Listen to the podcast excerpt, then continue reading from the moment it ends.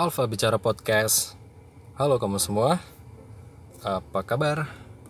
Apakah baik-baik saja atau sedang ada yang dipikirkan? Oh, oke. Kemarin terima kasih banget untuk kamu yang udah mau mendengarkan podcast pertama, episode pertama dari podcast saya. Terima kasih untuk masuk-masuk masukan-masukannya. Terima kasih untuk yang sudah nge-share juga di sosial medianya dan lain-lain. Oke, uh, mungkin uh, audionya ini enggak sih uh, kerasa beda nggak sih? Soalnya nggak nggak nggak make mikrofon eksternal lagi di dalam mobil. Hmm, ya. Soalnya katanya kalau ngetek di dalam mobil ini lebih kedap. Siap. Oke, kita mau ngomongin apa ya? Oh ya, um, episode eh bukan episode ya. Ya, episode kali ini nggak masuk di episode dalam rencana awal ya. Rencana awal kan niatnya saya ingin bikin harus ada bintang tamunya. Tapi untuk yang kali ini kalau sendiri saya mau ngasih nama um, ya gitu sih. Segmen ya gitu sih. Ya gitu sih uh, ya di luar bahas yang serius-serius. Mungkin yang agak-agak ringan ya. Um, tadi juga ada uh, kemarin atau tadi ada masukan untuk bahas soal ini remaja ada yang usul soal percintaan ada yang usul soal apa itu namanya? Ah itu dia lupa lupa lupa lupa.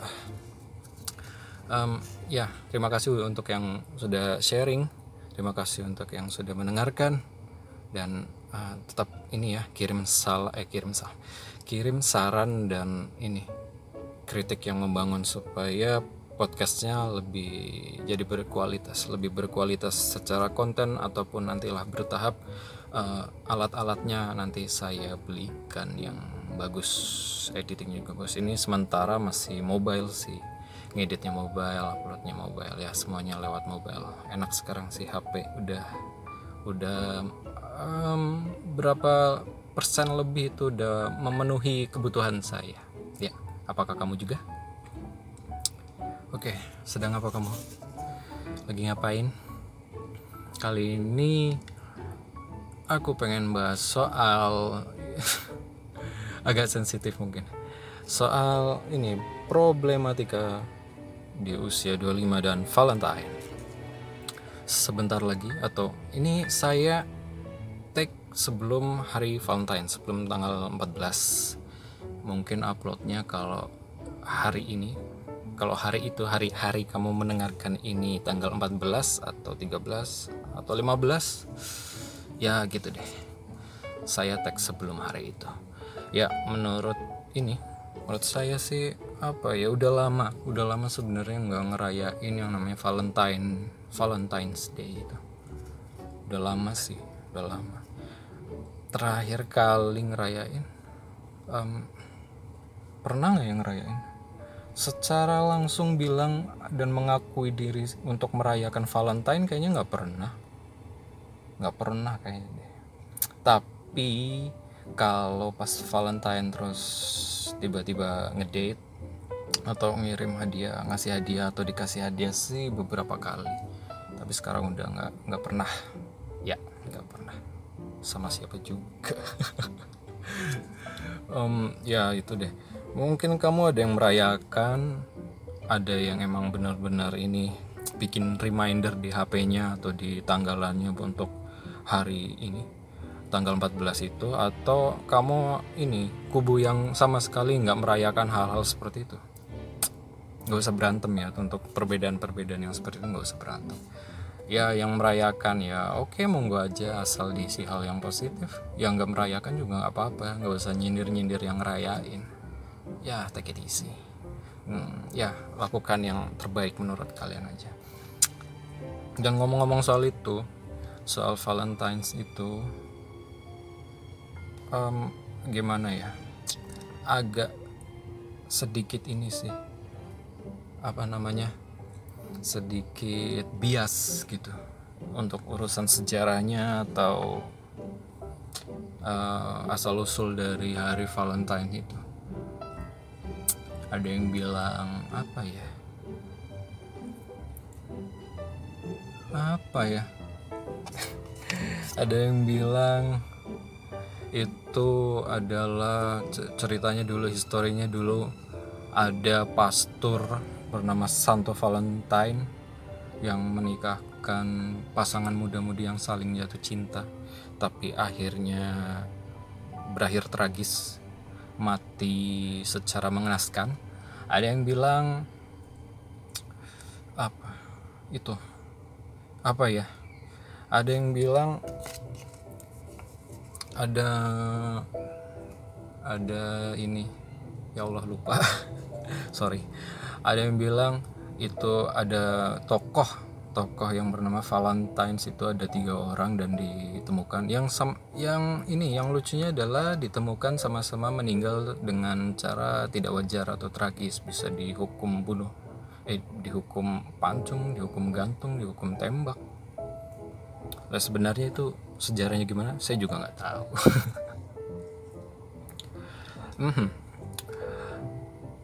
Hmm. Tapi menurut artikel yang saya temukan di internet katanya pada zaman Romawi kuno dulu 14 Februari itu diperingati guna untuk menghormati Juno Juno apa Juno ini yang merupakan ratu mitologis Romawi sebagai dewi perkawinan. Dan katanya uh, pada zaman Romawi kuno itu merayakan Valentine's itu dibarengi dengan ritual pember pembersihan atau penyucian pensucian penyucian ini wilayah tempat. Karena membersihkan ini membersihkan kota dari kesialan katanya. Dan sekarang esensinya kan udah berbeda. Uh, pasti terkait dengan cita-citaan coklat-coklatan kembang-kembangan ya sebenarnya ini sih jadi semacam industri untuk untuk ini eh, produsen ini produsen penyedia seserahan itu. Bunga coklat uh, pita pita-pitaan itu hias-hiasan aksesori. Ya nggak tahu deh hukum. Saya nggak mau bilang ini nyerempet-nyerempet agama sih. Soalnya pemahaman masing-masing dari kita itu beda dan saya nggak nggak dalam dalam banget ilmunya. Oke. Dan ini apa yang kamu lakukan? Di tanggal 14 ini apakah sendirian aja biasa aja atau excited banget untuk menyambut uh, eh, 14 Februari ini? Kalau saya sih ya udah sesuai di awal tadi saya nggak merayakan karena bukan karena prinsip sama siapa. Dan kalau ada pun partnernya juga untuk hari kasih sayang setiap hari itu hari kasih sayang menurut saya. Setiap hari itu hari kasih sayang hari yang baru memperbaiki diri dan memberikan cinta kasih yang yang lebih baik lagi dari hari kemarin kepada seseorang kepada semua orang ding nggak cuma satu orang. Karena menurut saya arti dari kasih sayang dan cinta itu bukan melulu terperangkap dalam konteks laki-laki dan perempuan ya. Dalam konteks uh, pasangan pacar-pacaran atau suami istri tapi cinta itu lebih ke ini lebih luas lagi ke sesama ke orang tua ke adik ke kakak ke saudara ke hewan peliharaan ke alam ke bumi ke planet ke langit. Um, ke Tuhan kayak gitu. Ya gitu deh. Dan um, seperti yang di internet juga yang saya peroleh di internet juga kalau perayaan Valentine itu di masing-masing negara punya tradisi yang beda-beda. Kalau di Inggris um, malam Valentine itu digunakan oleh wanita Inggris untuk meletakkan empat daun di ujung bantalnya. Karena apa karena katanya dengan meletakkan empat daun di ujung bantal ini wanita tersebut katanya akan akan ini akan dikasih mimpi. Dimimpikan jodoh jodoh di masa depan kayak gitu katanya. Sedangkan di Vale eh di ya, sedangkan sedangkan di Filipina agak serap sedangkan di Filipina dijadikan momen untuk menikah massal. Jadi ada pernikahan massal yang diadakan di sana dibarengi atau di iya dibarengi dengan perayaan Valentine yaitu di 14 Februari. Sedangkan di Ghana 14 Februari juga ditetapkan sebagai hari coklat. Di Estonia dijadikan hari persahabatan. Jadi gak ada alasan buat menjadikan tanggal 14 itu untuk adu argumen tentang benar dan salah ya. Gak perlu juga sih. Yang mau silakan, yang enggak ya silakan. Kita kan udah masuk tahun-tahun politik ini. Kalau di internet, di Twitter, di Facebook, di Instagram, awalnya panas sudah upload-upload foto, gambar, memes dan apa video yang berbau ini berbau politis ya ini sih nggak nggak masalah kalau membagikan atau share itu untuk have fun atau untuk menunjukkan pilihan kamu tapi yang jadi masalah jangan sampai ini jangan sampai kamu itu jadi berantem atau nggak akur sama temanmu gara-gara pilihan yang berbeda nggak boleh nggak boleh itu nggak boleh ya Oke, mau bahas apa lagi soal Valentine? Uh, Oke, mau cerita sedikit. Dulu awal awalnya saya tahu Valentine itu waktu SD. Jadi waktu SD itu pertama kali saya dapat coklat kelas berapa ya? Kelas 2 atau 3. Dapat coklat. Coklatnya tahu nggak? Ini coklat bukan bukan yang ini bukan yang mahal yang warna cok yang warna ungu itu apa itu coklat ini jago coklat jago yang warnanya merah tahu nggak sekarang udah nggak tahu di mana yang jual itu dapat itu waktu SD dari teman teman ini sih teman kampung sih. Lupa sekarang malah namanya siapa orangnya di mana saya juga lupa. Itu pertama kali dan uh, saya tanya Valentine's itu apa sih? Gitu hari kasih sayang. Biasanya bagi-bagi coklat bagi-bagi bunga untuk orang yang spesial. Terus aku ini pikir spesial? Berarti aku spesial gitu. Ya nggak tahu masih kecil ya arti dari cinta-cintaan juga masih ini masih bias. Walaupun ya nggak dipungkiri waktu masih kecil tuh juga saya udah ngerasain yang namanya yang namanya ini sih senang-senangan. Tapi ya cuma senang juga tujuan untuk melakukan itu apa saya nggak tahu. Maksudnya melakukan mengungkapkan perasaan itu pak apa punya perasaan kayak gitu buat apa saya juga nggak tahu kayak itu kalau sekarang udah ya udah tahu walaupun nggak punya. Hmm. apa kamu punya? Apakah kamu punya pasangan? Ataukah kamu punya teman yang belum punya pasangan? Oh ya dong. Ini kalau ada yang mau cerita silahkan cerita deh. Apa aja? Curhat atau mau sharing atau mau ngirim masukan. Kirim email bisa ke alfa at gmail.com atau silakan follow Instagram dan Twitter saya di @faizjilang. Ya sementara masih pakai pribadi dulu.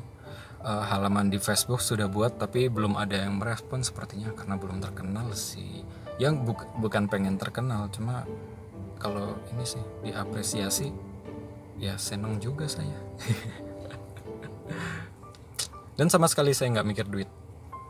Ini cuma have fun. Menyalurkan apa ya? Kegabutan aja. Oke. okay.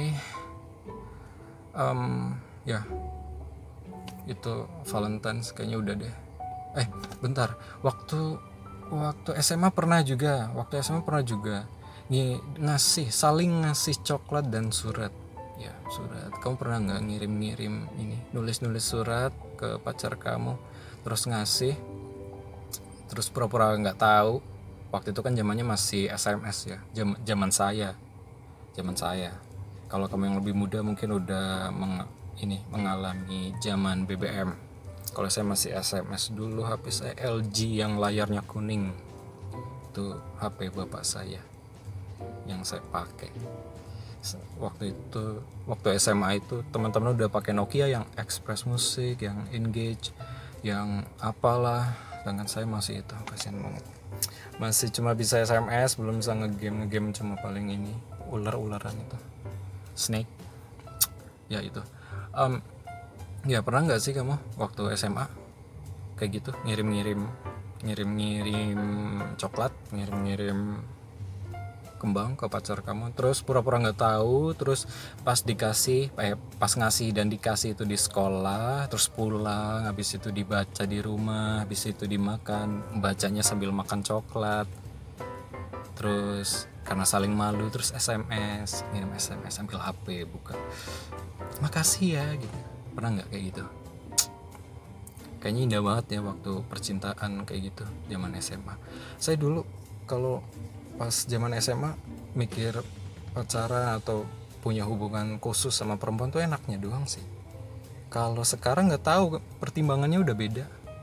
Pertimbangannya udah lebih ke arah serius jadi kadang apa ya agak bukan membatasi tapi kalau benar-benar enggak enggak pengen ke arah yang ke depan biasa saya membatasi diri sih. Nggak terlalu yang penting ada. Dan itu apakah kau punya juga pengalaman kayak gitu? Kayaknya asik banget sih nostalgia sambil ngedengerin lagu. Ini anaknya kasih backsound apa ya ya by the way ini belum diedit waktu tag. Ya pastilah jadi ini masih bingung mau kasih backsound apa. Kemarin kan saya kasih backsound dari ini Jurassic Park gitu kalau nggak salah. Sama Star Wars. Gimana asik nggak? Atau ganti? Atau kalau lagi sesi cinta-cintaan yang romantis juga. Kok panas aduh. Mau ngencengin AC tapi takut suara berisik. Um, ya gitu. Kamu, kamu pernah mengalami pengalaman yang sama dengan saya? Uh, kamu dong uh, kasih respon di email atau di sosmed. Feedback kamu sangat berharga buat saya. Um, dan udah deh kayaknya ngomongin Valentine's-nya udah karena nggak nggak ini banget sih. Ya, maksudnya nggak nggak banyak yang bisa dibahas dari Valentine's. Dan yang itu yang pengen banget saya bahas adalah soal problematika di 25 maksudnya di 25 apa? Di usia 25 ke atas maksudnya. Saya udah umur 26 jalan. 26 jalan. Ya udah terhitung. Kayaknya tua sih. Teman-teman saya udah pada menikah udah pada punya anak. Teman SMP udah anak berapa? Ada yang udah janda kawin lagi ada yang ada yang udah punya anak lagi tiga dua. Yang teman SMA juga hampir sama yang teman kuliah baru-baru menikah ada. Yang anak satu anak dua ada. Dan saya masih gini gini gini aja. Itu. Jadi uh, menyangkut soal ini percintaan, saya mengutip dari survei yang dilakukan oleh salah satu situs kencan online di Amerika bahwa kalau di usia 25 tahun ke atas itu untuk perempuan mulai melihat hidup ke jangka yang lebih panjang. Nggak lagi melihat hanya dari soal fisik namun juga kecocokan. Itu kalau apa ya namanya kriteria untuk memperoleh pasangan. Kan kalau kita nggak kita ding. Ya ya kita lah dalam ya sebagian besar atau sebagian kecil. Biasanya dulu di umur-umur yang masih remaja atau 20-an awal yang pacaran ya. Yang pacaran itu yang pernah pacaran pasti pengennya ya yang penting ada deh. Jangan kosong-kosong banget. Kalaupun nggak ada pacar ya ada. Harus ada yang dekat kayak gitu.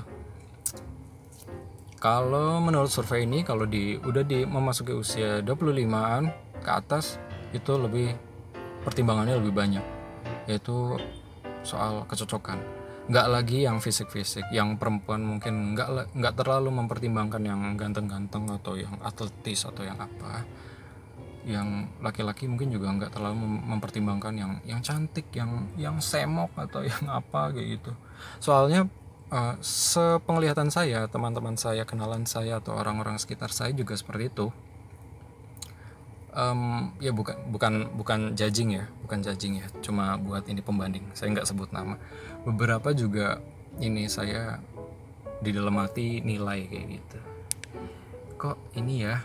Kok uh, pasangannya kayak gini ya secara fisik kayak gitu? Kok uh, dia kok mau ya sama yang seperti ini? Ya awalnya sih ya sebagian dari kita mungkin ya yang yang waktu itu belum belum bisa menerima hal seperti itu iri mungkin ya biasanya. Saya saya dulu iri banget kalau ada laki-laki yang standar gitu. Yang menurut saya standar banget ya mirip-mirip sama saya eh ceweknya cantik banget. Anjay. Kadang saya iri. Tapi makin ke sini makin ke sini ya saya saya karena merasakan ini sih pertambahan pertambahan usia pertambahan harusnya juga bertambah dari segi penalaran dan kedewasaan. Hanya sih saya berpikir ya mungkin mungkin bukan lagi soal fisik mungkin ya. Itu soal kecocokan visi ke depan untuk pastikan hubungan kedua lima tahun ke atas itu sebagian besar udah memikirkan untuk pernikahan pasti itu. Kalau ada yang belum ya itu ya terserah mereka sih. Mungkin gaya hidupnya beda sama saya. Ya selain itu juga uh, akan melihat apakah si dia ini memberi nilai lebih atau justru malah membebani ya uh, waktu remaja dulu mungkin kita dalam memilih pasangan atau pacar-pacaran nggak nggak memikirkan hal itu. Ah cocok atau tampan atau cantik oke okay lah sikat. Tapi kalau di usia-usia 25 tahun ke atas menurut artikel yang saya baca katanya itu sudah mempertimbangkan apakah pasangan ini orang yang akan kita pilih ini punya nilai lebih untuk kita. Nilai lebih atau malah justru membebani. Dalam artian mungkin saya nangkepnya ini ya. Seseorang yang punya nilai lebih yang yang kalau dilihat ini deh. Yang kalau dilihat oh si A ini kayak gini banget ya. Dia punya keterampilan keahlian kayak gini. Daya gaya dia berbicara daya gaya dia memimpin atau berjalan atau memutuskan keputusan gaya dia bicara. Ih oke okay banget gitu ya mungkin ini bisa mempengaruhi saya untuk jadi lebih baik mungkin seperti itu. Atau malah justru membebani ah uh, ini orang males banget sih ih tukang marah sih atau apa gitu. Itu mulai jadi pertimbangan untuk untuk untuk untuk perempuan ya di artikel ini. Tapi menurut saya laki-laki juga kayaknya gitu deh. Juga mempertimbangkan yang seperti itu. Apakah kamu juga um, milih-milih pasangan? Atau masih pengen yang ganteng tapi miskin? Ya itu sih. Salah satunya kecocokan dari apa namanya psikologis. Dan keduanya juga menurut saya udah mikir masalah ke depan soal anak dan keluarga. Dan yang paling penting adalah yang paling signifikan. Itu soal ekonomi apakah pekerjaan yang dimiliki calon orang yang akan kamu pilih itu sudah sta stabil? Atau kalaupun belum stabil apakah dia punya potensi untuk tidak ini potensi untuk tidak apa ya tidak aneh-aneh gitu? Punya potensi untuk lanjut karirnya untuk jadi lebih baik. Itu juga ini sih juga berpengaruh yang saya lihat perempuan itu lebih uh, lebih tertarik dan cenderung ini lebih yang umur 25 ke atas ya. Lebih lebih tertarik dengan laki-laki yang punya skill tertentu yang dia ya yang jago lah. Atau di entah di ininya di prestasi akademisnya atau di pekerjaannya atau di sesuatu yang dia karyakan itu pasti perempuan akan lebih ini lebih menilai itu seks appeal mungkin atau namanya. Ya itulah. Kalau kamu gimana? Kamu suka pasanganmu yang seperti apa? Kamu suka orang yang seperti apa sih untuk jadi pasanganmu? Cerita dong. Dan ya dari situs yang yang beda sih. Tapi sama-sama masih dari internet saya merangkum juga ada masalah-masalah percintaan di usia di usia 25 ah siap-siap. Yaitu satu krisis diri. Krisis diri yaitu masa transisi ke dewasa. Tanggung jawab makin besar bukan hanya soal sosial dan pekerjaan tapi juga percintaan. Ya mungkin kamu pernah merasa yang belum punya pasangan ya? Oh, beban hidup saya kok makin berat makin banyak yang harus dipikirkan makin banyak yang bergantung pada saya. Banyak juga yang harus saya ayomi gitu misalnya kamu punya usaha ataupun bekerja di bidang sesuatu yang berhubungan sama itu. Dan kamu ngerasa kok nggak punya waktu juga untuk urusan percintaan juga. Ya kamu nggak boleh patah semangat sih. Kalaupun misalnya kamu terlalu fokus ke urusan karir atau urusan pekerjaan uh, jangan masalah jangan anggap itu masalah untuk percintaan sih jangan jangan dan tipsnya apa Berhenti membandingkan diri kamu dengan orang lain. Jangan pernah kamu membandingkan diri kamu dengan orang lain. Uh, melihat diri orang lain untuk jadi penyemangat biar langkah ke depan lebih baik, oke. Okay. Tapi kalau membandingkan yang buat kamu ngeper banget, buat kamu jatuh banget, mendingan gak usah. Sayang sayang, mental itu berpengaruh banget sih sama ini progres kamu ke depan, langkah ke depan, usaha kamu ke depan.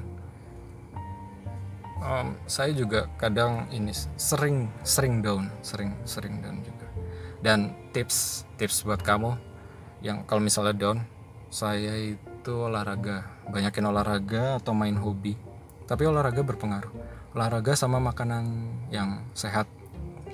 Olahraga biasanya kalau seminggu nggak olahraga saya itu udah ngerasa uring-uringan gampang banget marah. Dan ketika udah berolahraga saya nggak tahu ilmiahnya gimana. Itu hawanya plong aja sih enak ya seperti itu. Dan yang kedua ingin berhubungan lebih serius. Ya pasti kalau udah 25 ke atas apalagi 26 27 dan buat perempuan terutama di Indonesia ini kan pasti pasti dan pasti ditanya kapan nikah? Kapan kawin? Kapan kawin? Itu teman muda gendong anak itu teman muda anak dua. Ya seperti itulah.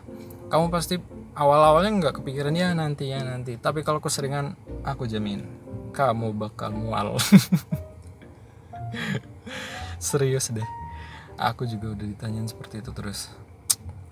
Eh, dan saya selalu jawab lakon carry. Ya lakon itu terakhiran gitu. Saya selalu jawab kayak gitu sih. Ya saya anggap diri saya lakon untuk cerita saya sendiri ya. kalau kamu gimana? Apakah kamu juga sering ditanyain kayak gitu? Atau enggak? Duh panas deh. Ya Allah. Panas panas. Asalnya cuma di kaki. Jika dulu pacaran hanya untuk status kalau kini ingin ke lebih serius itu pasti. Biasa seperti itu. Kalaupun nggak ada dicari di mana pun. Dan pengalamanku saya juga pernah pakai ini. Pakai aplikasi dating online. Teman saya juga malah ada yang sampai punya pacar di situ. Dan waktu lihat-lihat di YouTube ada yang sampai nikah malah gara-gara Tinder ya. Ya mungkin kalau buat buat saya juga mungkin ya buat saya dan kamu yang belum punya pasangan mungkin solusi itu bisa dicoba sih. Bisa dicoba lewat online dating.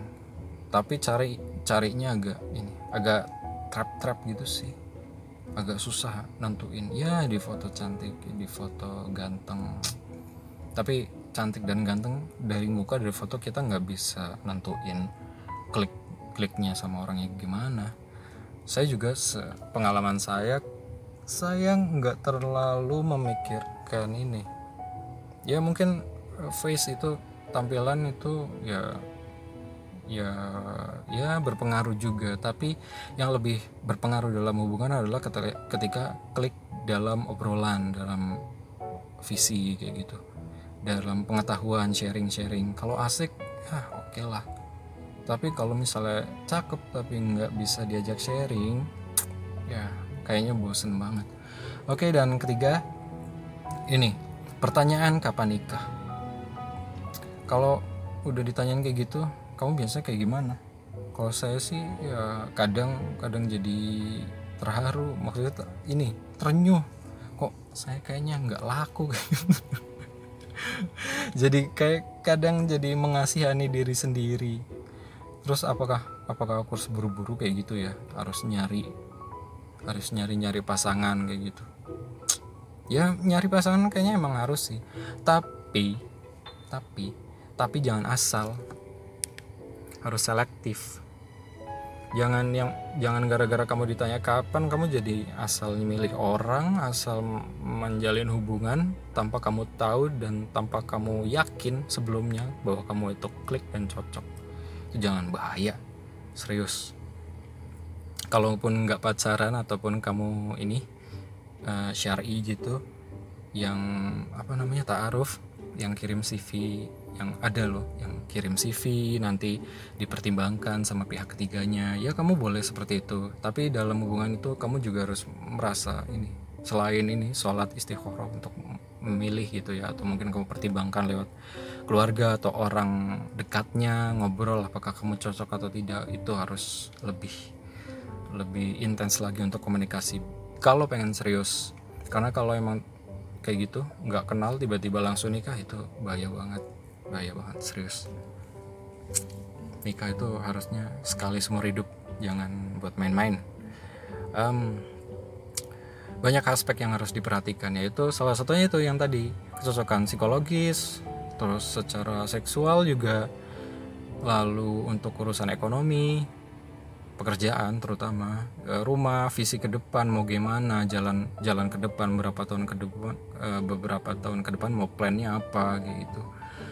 Pasti perempuan pengen dipimpin oleh pemimpin atau imam yang jelas dan punya visi gitu. Ya karena berkeluarga itu be bebannya berat sebagai ibu bebannya berat sebagai bapak juga berat. Um, beban untuk menentukan ini kan sekarang kalau sudah berkeluarga itu jadi nahkoda kan nahkoda kapal. Kapal itu keluarganya harus tahu berlayar ke mana ke arah mana kalau ada ombak gimana angin kencang gimana ya dan sebagai ibu juga ya ibu bapak sebenarnya sih. Untuk urusan anak ya sekarang lagi ini ngetren pendidik ini di sekolah di sekolah murid menganiaya guru murid menganiaya um, petugas kebersihan sekolah uh, menurutku sih pendidikan itu ya, ya ini sama jadi balik ke episode pertama. Pendidikan itu lahir dan tanggung jawab terbesar itu di keluarga di bapak ibunya di keluarga ya. Anak seperti apa bagaimana di luar itu tergantung perlakuan bapak ibunya di keluarga menurutku. Pasti ada yang salah sama anak-anak yang seperti itu di rumahnya entah perlakuan bapak ibu ibunya gimana ke dia atau dia punya trauma apa sih? Saya yakin 100% anak yang diajarkan biasa di uh, diajak berkomunikasi dengan gaya yang santun um, kalaupun salah tidak langsung dimarahi tapi ditegur dengan cara yang lain itu nggak bakal nggak bakal berlaku sebaliknya ke orang lain.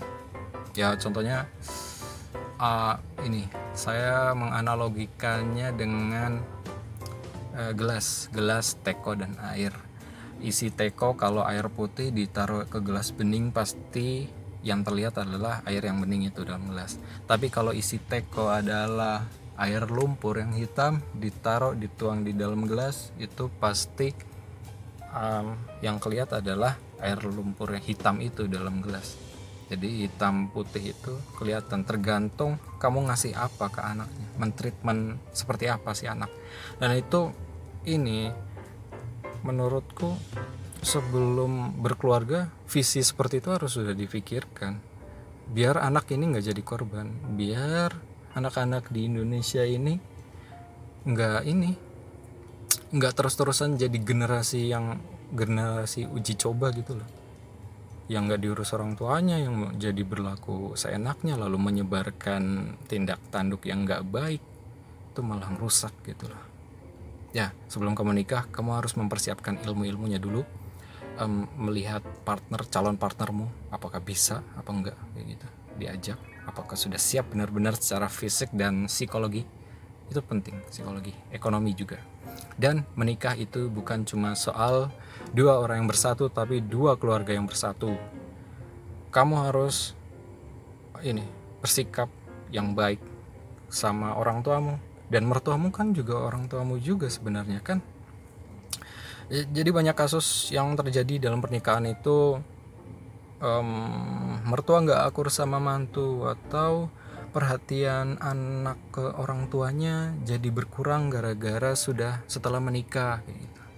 ya itu harus itu sebenarnya masalah yang bisa diselesaikan asalkan masing-masing mau terbuka dan berkomunikasi dengan baik. Kalau salah harus mengaku salah. Kalau benar harus diapresiasi itu benar. Lalu yang keempat. Nah tadi ya tadi ngobrol panjang. Teman-teman sudah menikah. Oke um, problem cinta di usia 25an ini soal teman-teman udah menikah sebenarnya jangan dijadiin masalah sebenarnya sih teman-teman yang udah menikah anggap aja dia udah melalui ke tahap selanjutnya yang kamu akan melangkah ke sana gitu. Anggap dia sudah berpengalaman, teman-teman kita ini sudah berpengalaman. Jadi um, ketika teman-teman kita ini yang sudah menikah uh, punya kebahagiaan, coba diperhatikan. Ataupun punya ke, ke kesusahan atau uh, permasalahan dalam pernikahan atau keluarganya coba diperhatikan. Lalu diajak bicara deh sharing gitu. Apa sih sebenarnya pas di rumah tangga yang yang terjadi seperti apa sih? Lah kenapa jangan dijadikan masalah? Teman-teman yang sudah menikah seharusnya dijadikan sebagai guru. Maksudnya yang kamu tanyai kamu berguru sama mereka seperti apa sih pernikahan itu sebenarnya? Membangun keluarga itu realitanya gimana? Masalahnya apa aja? Dan solusinya biasanya mereka itu ngapain? Kayak gitu. Jadi jangan dijadikan masalah.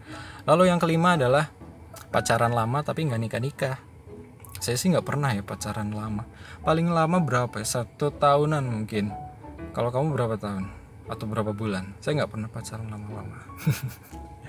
Bukan ini punya pacar lalu putus lalu punya lagi lalu putus. Bukan berniat untuk jadi pemain ya player bukan sih. Bukan playboy tapi ya emang kayak gitu. Saya selalu ditinggalkan orang jarang ninggalin orang. Ya gitu sih ya tapi eh, bagus juga buat cerita dalam hidup dan buat jadian karya-karya tulisan. Oke okay, by the way um, um, buat yang suka uh, sastra atau seni atau puisi saya juga punya dan menulis sebuah enggak sebuah beberapa puisi dan cerita di blog. Bisa kamu kunjungi dan kamu nilai coba di komen aja di faizjelangramadan.blogspot.com ya gitu. Rata-rata cerita-cerita percintaan saya tulis di situ. Dan kebanyakan adalah cerita kesakitan. Oke yang keenam masih lajang. Ya sama seperti saya mungkin kamu yang masih lajang. Biasanya kita itu terlalu ini menghabiskan waktu untuk fokus ke hal-hal lain eh, pekerjaan atau eh, karya atau hobi bisnis atau yang biasanya banyak sih teman-teman saya kenalan-kenalan saya adik-adik kelas dan kakak-kakak kelas saya dulu waktu kuliah. Sekarang eh sekarang ini lagi fokus untuk studi lagi.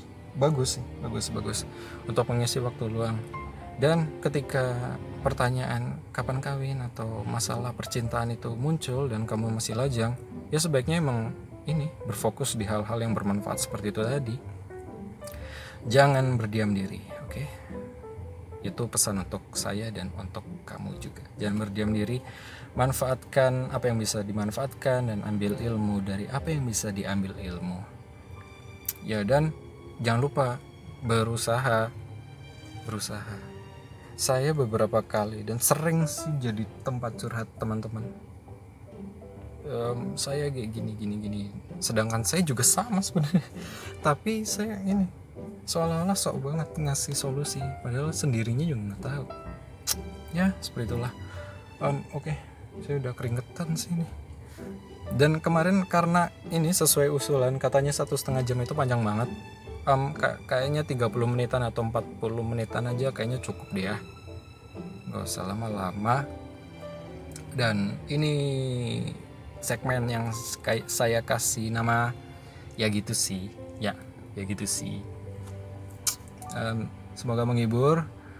Uh, terima kasih untuk kalian yang mendengarkan kemarin yang sharing juga yang ngirim DM terima kasih. Terima kasih. Dan ini sih ya terima kasih sih. Sudah diapresiasi. Ya yang ini yang paling susah adalah untuk ini berterima kasih dan minta maaf. Mengapresiasi orang lain dan meminta maaf ketika salah itu butuh effort yang tinggi. Hanya orang-orang yang baik yang melakukan seperti itu. Dan salah satunya adalah kamu. Terima kasih sudah mendengarkan. Maaf bila salah-salah kata atau audionya agak kurang jelas karena ini dalam mobil dan eh, suara AC-nya kayaknya masuk nggak sih? Dan um, tunggu podcast selanjutnya dengan bintang tamu. Saya udah udah berencana udah menghubungi beberapa kawan untuk jadi share, apa partner sharing saya di podcast tapi mereka masih sibuk. Jadi ya tunggu aja ya.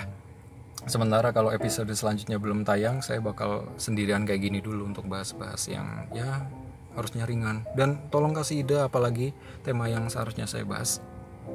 Dan terima kasih. Mohon maaf kalau ada salah-salah kata atau salah-salah informasi. Kamu harus cek dan recheck lagi informasi yang udah saya berikan. Jangan langsung ditelan mentah ya. Maaf ya kalau salah ya dan sampai jumpa di podcast berikutnya. Alfa Bicara Podcast signing out